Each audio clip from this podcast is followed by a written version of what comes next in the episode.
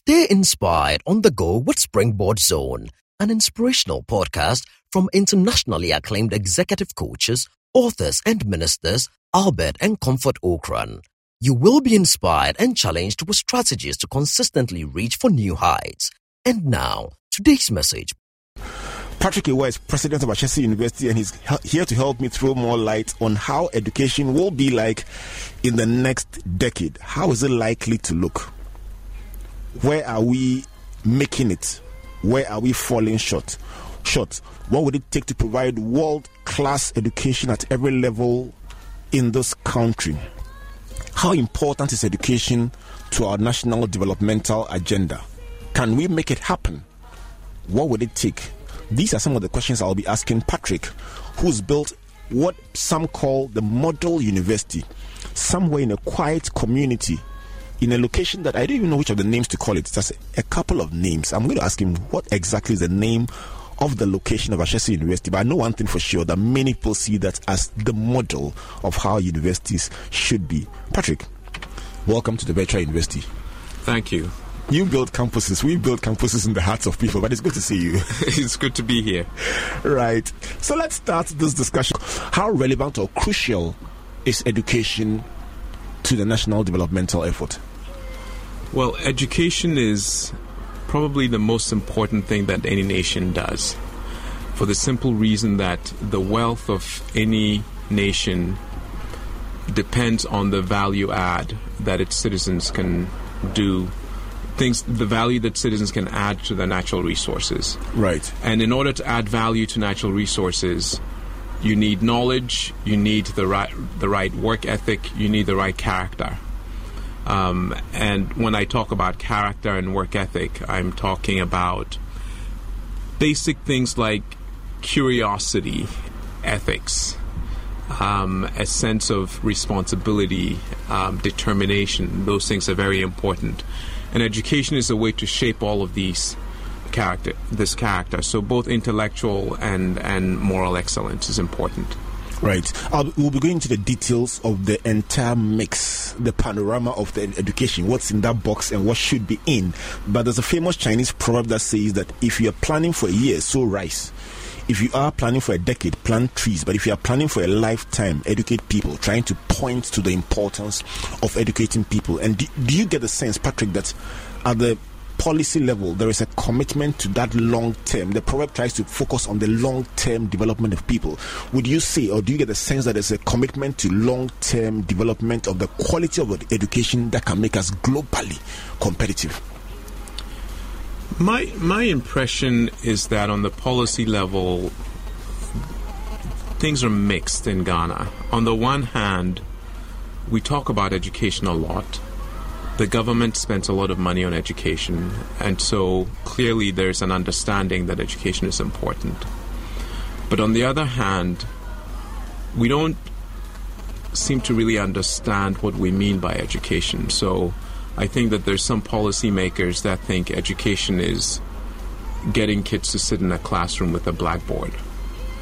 Um, and they forget that education has to do with a transfer of knowledge to those kids or that and also there doesn't seem to be a real understanding of how to plan for the long term. So the Chinese proverb that you quoted is very appropriate because if you think about the long term and what education seeks to do with citizens, we need to have, you know, the educated citizen needs to understand or have at least ask the question what is a good society? How do we want to organize our society? And it's about governance, it's about the rule of law, it's about how people ought to treat each other. These, this is a very important question. But it's also, as I said, about how do you add value? The, the example that I like to share with my students is if you take a computer and you ask, what is it that makes up this computer? What are the natural resources that went into this machine? Well, the glass in that machine is made out of sand. The microprocessor is a silicon is made out of sand. You've got plastics that are that come from, you know, the oil uh, value chain, um, And on, to- on top of these natural resources, you've layered um, physics and chemistry and math.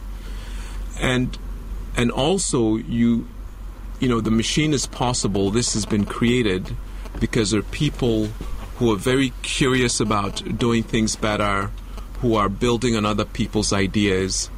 And I don't get the sense that the educational system in Ghana operates um, with this really with this understanding. Right. The other thing is, I think that when we talk about education in Ghana, we talk a lot about the inputs, right? Every anytime I hear people talking about education, they're talking about the inputs, and there's no sense that we should be managing the output. Right. That if if you're trying to determine whether a school is good or not, it's not just about how many teachers do they have or how many kids are in the school. You should be asking the questions: How, how are the kids performing um, at the end of the year? And if they're not performing well, you should be asking questions about how do you get it to be better? What are the interventions that you need to do? And I don't feel that we're having that conversation in Ghana. Right. Patrick, before I continue, what, what exactly is it about the output side? How do we measure? How, from your experienced perspective, how can you tell that somebody is a product of um, a great institution or, or has had a good educational upbringing, as it were? Well, at the different levels, you, me- you measure differently. Uh, in in Ghana today, of every hundred people born, seventy to eighty will go to primary school. Uh, Thirty-five of them will pass the BECE. Twenty-two of them will go to senior high. Three of those will go to university or polytechnic, and one will graduate in four years. So that's one way you could measure the output. You know, why is it that so many kids are failing the BECE exam? Why is it that so many kids are failing the WASSCE exam? So these are standards that the government has set, or the you know education ministry has set for measuring quality at these levels. Right. And you see sometimes entire municipalities where all the children are failing. Now, clearly, there's something wrong in the processes that are going on in that municipality. And you said the percentage that goes to primary school is 80%? Yes. 8 sev- out of 10. Yes. And only 3% end up in the university. Yes. And only 1% graduate. In four years. Right. More will graduate in five or six years. So, But so so that's one way of measuring output. The the other way of measuring output is to say, okay, when all is said and done, what kinds of innovations are coming out of our workforce? What kinds of innovations, you know, that are that are applicable to our circumstance? You know, what kinds of outputs are we putting out that are making life better in the rural areas, or that is helping us build better infrastructure or set or set better laws. And so th- this is how y- you measure output. right. Looking at the traditional way of delivering education in our part of the world, how would you, how, how does it compare to the demands of contemporary times? I, I look at myself and I look at 20 years ago when I graduated from the university, and obviously the the demands of those times, the the, the, the delivery of those times is significantly different from what is Right. taking place today. But even if it were the same, it would seem that the demands of industry, the demands of work, the demands of the quality of education being delivered across the world will be different from the level at which it was 20 years ago here in Ghana. How well does the delivery of education locally compare with the, the standards that are required in contemporary times? You know, there's an old saying that says education is not filling a bucket, it is lighting a fire. I, I think that the method of delivery in Ghana today actually prescribes to the model of filling a bucket. So there's there seems to be this idea that human brains are these buckets that we fill with information, and there's a lot of rote learning, me- asking students to memorize facts and repeat back to professors. And this model of education is pervasive throughout our educational system. This is very outdated. I mean, in the world today, you know, the best educational institutions are focused more on analytical thinking, they're focused on critical thinking, they're focused on problem solving. they're focused on project based learning, so hands on learning. And this is an area that I think that Ghana does need to make the transition because we simply cannot be competitive in the world uh, with a model of just filling buckets. Walk us through some of the, the major changes that have taken place in education delivery. I mean, you're in touch by virtue of what you do with different institutions right. in different parts of the world. Walk us through some of the transitions that have taken place and some of the exciting developments in the educational front that our listeners need to be aware of. What we're trying to do is to speak at the same time to policymakers, consumers of educational services, um, the parents on one hand, the students on one hand, and then also um, those who deliver the educational um, services who may be listening in tonight and who may want to rise to the next level. What are some of the developments on the global front that we should be aware of? Either in your institution or in other parts of the world that you say these are best practices that if we look at you can see this is where we should be heading towards. That's a that's a very big question, very broad question. You know, and what's happening is the differences depending on the on the educational uh, level but but across the world today, you will find that in higher education, for example, there's a very strong emphasis on project based learning. So students are doing labs, they're doing design projects, they're very engaged in uh, in technology they're using technology as a way to connect with each other across the globe. Um, and they're working in local communities. But I'd say that, you know, if you look at primary education, uh, middle school, high school, there's a real emphasis on the quality of teaching, the quality of teachers. How do you how do you get teachers who are motivated? And who are internally motivated, not necessarily motivated by something external, but internally motivated. And there's also a very strong emphasis on making sure that schools are properly managed. And we need to we need to pay attention to both of these things. We need to be attracting the best and brightest into teaching. We need to be uh, we need to be holding the managers of schools responsible. We need to be giving them the responsibility to run schools and the authority to make important decisions, and then hold them responsible. And we need to have a very student centered approach to learning. That it's really all about it's all about students. 25 minutes past the hour of 7. If you just tuned in, this is Springboard Virtual University. My guest for tonight, Patrick Awuah of Ashesi University, walking us through developments in the educational field, both locally and internationally, that we need to be aware of, and how we as parents on one hand, students on the other hand, and even policymakers on, the, uh, um, on one part can glean useful lessons to help us take education to the next level. We're looking at how to provide world class education locally or how to provide world class education. Talking of world class, Patrick, there's a development that is a subject of discussion around the coffee tables everywhere, and that is a number of families progressively sending their children abroad for education. Right. Um, and it's not just a Ghanaian phenomenon. You go to Nigeria, you go to other countries, and you find that significant chunks of families are sending their children abroad to college or to um, for higher education. Um, what are the implications of this development for our educational um, sector?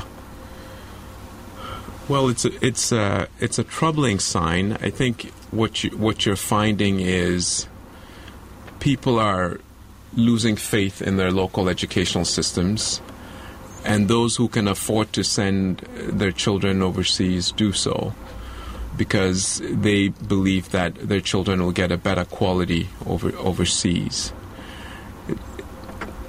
And the reason I say it's a troubling trend is you know, on on the one hand, you have major policymakers, you you know, people at the top of you know the political systems, um, or the most senior uh, executives uh, in in corporations who can afford to send their kids overseas and who are paying to send their kids overseas, and because their own children don't have to go through the local educational system their concern about the quality of the local educational system declines because after all, it doesn't affect them. So that's one thing that's troubling about it.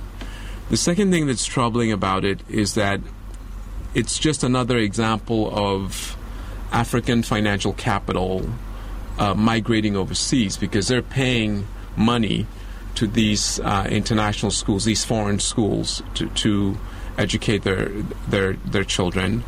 And then the third is, you know, the earlier kids leave Ghana um, for an education overseas, the the less contact they have with their own culture, and the greater the uh, the the probabilities that they will not return home uh, when they're done with their education because they've been immersed in another culture and another way of doing things. So, you know, this trend is something that we should all see as somewhat troubling. That we would be much better served by building high quality schools locally that we can trust to send our kids to, and um, and that everybody else's kids could could benefit from.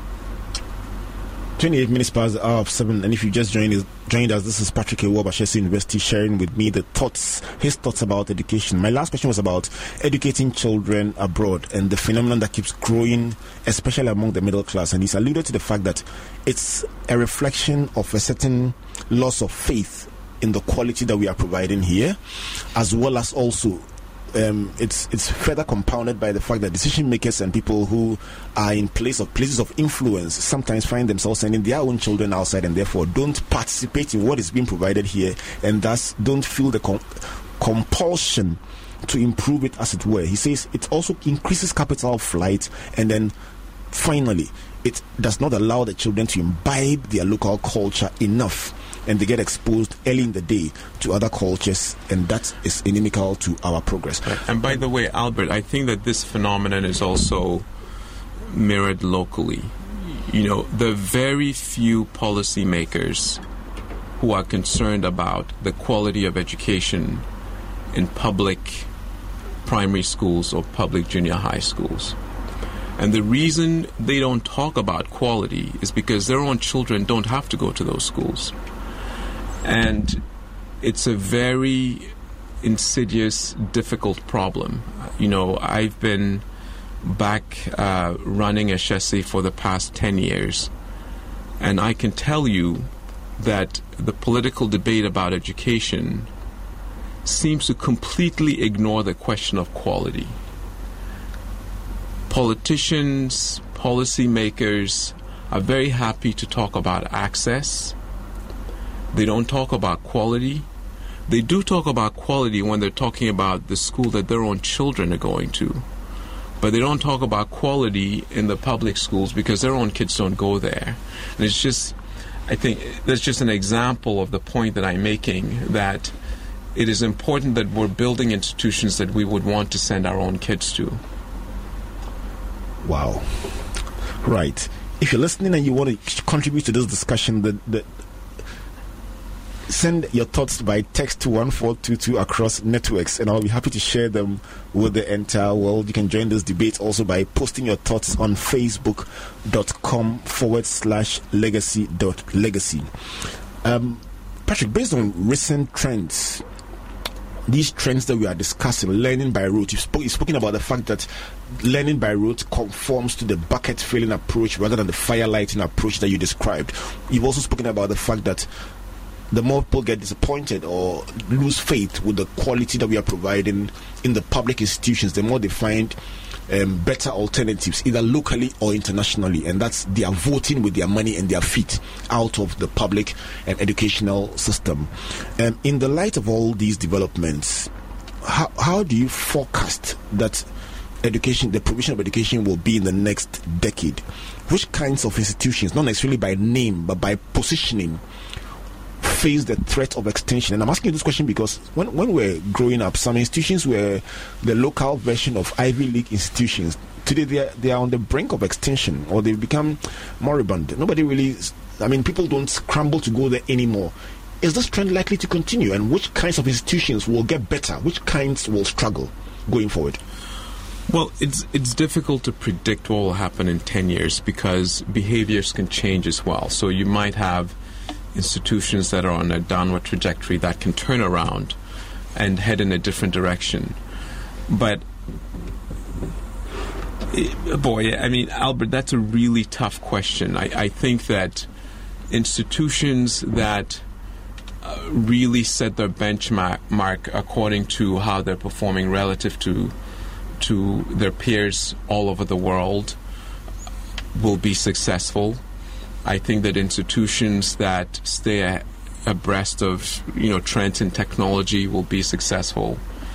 I think institutions that empower their teachers and their faculty um, and their students will be successful, and the ones that do not do these things, um, that have a more sort of bureaucratic, authorita- authoritarian approach to education, um, and that don't have the humility to learn from others, will um, will decline over time. Uh, it's it's difficult to to to know which institutions will go one path or the other. Well, I, I wasn't even looking for names, but still on the same point, what, what are some of the warning signs that an institution could be heading for trouble? If an education provider is listening tonight, what warning signs, what are the warning signs that an educational institution is getting out of touch with the modern day trends in education delivery? Well, if you're if you're running a, a, a primary school or junior high school where your your kids are not passing standardized exams and not moving on, that is a very clear red flag that something has gone wrong. If you're running a a university and your graduates are not getting jobs, that is a very clear red flag that something has gone wrong. That you're you're somehow you've somehow failed to educate people that are relevant to their society and that are relevant to uh, corporations and and uh, and government uh, ministries and departments and so on. So I think that just you just look at your output is supposed to be an input for something else. Is that occurring? Then I think longer term we've got to also look at how our economy is growing. In Ghana today, you know, the last three years or so, we've had very rapid economic growth, um, largely because of the the oil find. And there are periods when we have fast economic growth because there have been good rains or, you know, something has happened in the climate that we've had a bumper harvest. Uh, there have been times when we've had a poor harvest because of bad, bad rains. And I think that we get caught up in sort of congratulating ourselves for when we've we've been successful not because of anything that we've intentionally done in policy, but out of luck, right? And we need to be careful about that. So if if we're if we want to measure the success of our educational system, we should be measuring in what ways have our in what ways have our economy grown or advanced based on actual human decisions and actions um, of the people that have been through our educational system. That I think is the ultimate measure. What are the specific things that our graduates have done that are that are improving Ghana in some way? And sort of separate those things from the lucky things. You know, we found oil. Okay, there was oil off our shores. It's been sitting there for thousands of years. Um, now, of course, in that particular case, there were some policy decisions made that enabled the explorations to happen, and so you give credit to that. But but we really need to look at what else have we done.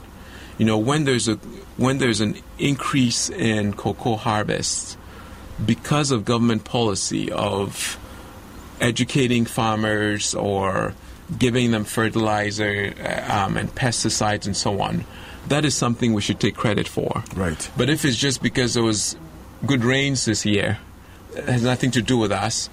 We we shouldn't we shouldn't be measuring that as uh, sort of a po- positive outcome of our educational system. Right. But at this point, Patrick, I would like to find out from you what have you done differently at Ashesi?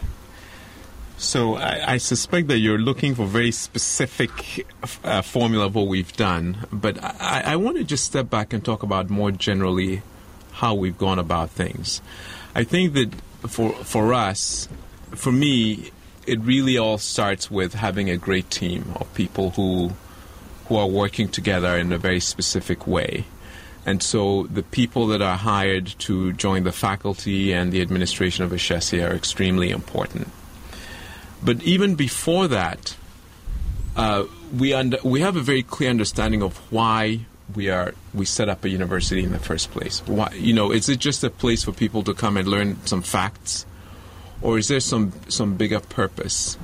And for us, the why is we want to see a transformed Africa, and everything that we do starts from this understanding that we're trying to have the same kind of impact in the world as those institutions that have transformed the West, that have transformed Asia and other places. So the why is very important. And then we've we got together and asked, you know, where where do we go from? You know, we know why we want to get somewhere, but w- what is exactly we're trying to achieve? And we came up with a set of learning goals for Ashesi. So there's seven learning goals that every every Ashesi graduate should have certain attributes. And there's clear understanding among the faculty and the administration about what these seven learning goals are. And every professor, um, every instructor has to determine how his or her course is going to contribute towards the learning goals. Extracurricular activities have to contribute towards the learning goals. So the what, where we're going is important. And then finally, we, we have come up with a clear understanding of how we get there, right? You know, there's this saying that you hear bandied about that the end justifies the means. We think that that saying is absolutely wrong. Actually, the correct thing to say is that the means determine the nature of the end. Mm. And so for us, the means, the how we do things, is extremely important. And we've, we've formulated um, a set of principles that guide the behaviors and the decisions that we make on a daily basis, and that is communicated very clearly to everyone in the Ashesi community. And so this is very broadly how we've we've gone about things. Now there's within that lots of specifics about you know the exact method of instruction. The we've had the humility to go around the world and learn from others, uh, and so on. Right. That, that we've done you, you, you got my attention when you talked about specific ways of doing things to and you, you, you lean towards ethics. And right.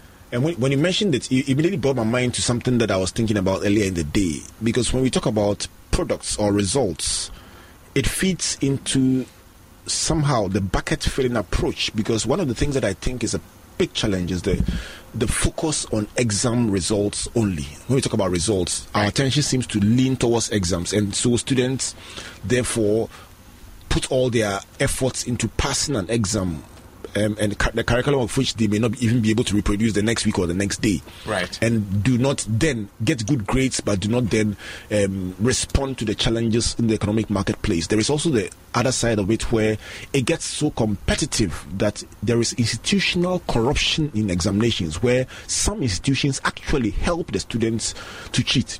Right. Just so that the, the corporate results can do well. Patrick, how harmful is this in the long run, or what are the implications of this kind of situation in the long run? I mean, that is very corrosive when you have, you know, your most educated people uh, who are corrupt. If, if, if, if, if your most educated people are corrupt and they're basically glorified thieves, your society is doomed, right? And so for us, you know, ethics actually, it turns out, is an it, it, it's in every one of those buckets I told you the why we're doing it, what we're trying to achieve, and the how we get things done. So if you look at the Ashesi seven learning goals, which I recommend that people go to our website to learn what those are, you will not see passing exams as one of the learning goals at Ashesi, but you will see ethical behavior as one of the learning goals. You will see civic engagement as one of the learning goals. You will see analytical thinking and problem solving as learning goals. And if you look at the how we get things done, you will see ethics, being ethical as, as one of the ways we get things done as well. and so, yeah, I think that it's all you, it all comes back down to values and purpose of, of organizations. And you know, I'll give you an example of one that has been very important to us and difficult. You know, we we decided early on that we wanted to provide access to even the poorest students to be able to come to Ashesi. And so we set up a scholarship scheme. We raised money for it, and we've been giving out scholarships for the last 10 years. Uh, most people in Ghana just simply did not believe us when we said we have a scholarship program. And, you know, there's lots of people who accuse Ashesi of being a school for rich kids and so on. And we've just totally ignored that. We know what we're doing. We make sure that we're giving opportunities to the poorest of the poor and that we're charging fees to those who can afford it. Um, and we've just been very steadfast. It's something that is that is important to us, and we've really transformed a lot of lives. Um, there have been times when financially it's been difficult for us to make this commitment to financial aid, but even when we've been we've had you know cash problems, we've still maintained that commitment. I think it, you you really need to work from a point of values. Thank you, Patrick. Thank you for listening to Springboard Zone, an inspirational podcast by Albert and Comfort Ocran. Like our Facebook and Twitter pages at Albert N.E. Ocran and Comfort Ocran A for free resources and information about our itinerary, conferences, and media broadcast. For speaking appointments, email albert.ocran at icloud.com or SMS or WhatsApp us on plus 233 24 You may also subscribe to Amazon.com or your favorite online bookstore for copies of our inspirational books and audiovisual materials. Until we come your way again, always remember you are blessed indeed. No searching, the light has come. He's a return.